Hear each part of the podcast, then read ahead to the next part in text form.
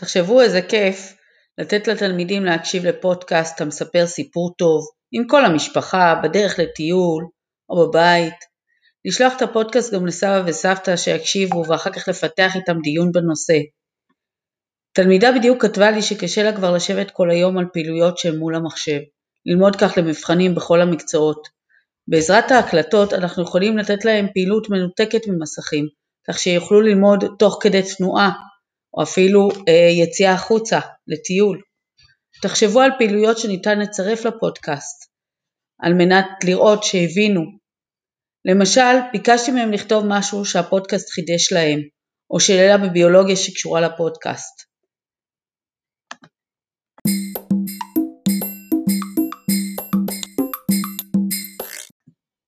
ניתן גם לתת לתלמידים להכין בעצמם פודקאסט לסיכום נושא בביולוגיה. זה יכול לשמש כערכה חלופית, נקודות בונוס, משימה אסכרונית. פודקאסט מהווה ערוץ למידה נוסף שמאפשר גם פיתוח הדמיון והפעלת חלקים אחרים במוח.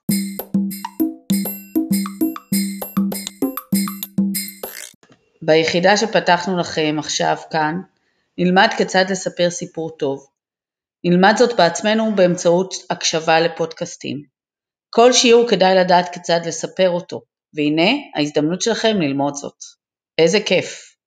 לאחר מכן נלמד כיצד להשתמש בכלי ליצירת פודקאסטים, בכלי שבו אני עצמי הקלטתי את הפודקאסט הזה ואת האחרים.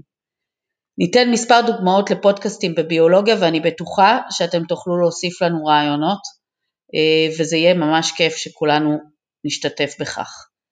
אז בהצלחה לכולנו והקשבה נעימה.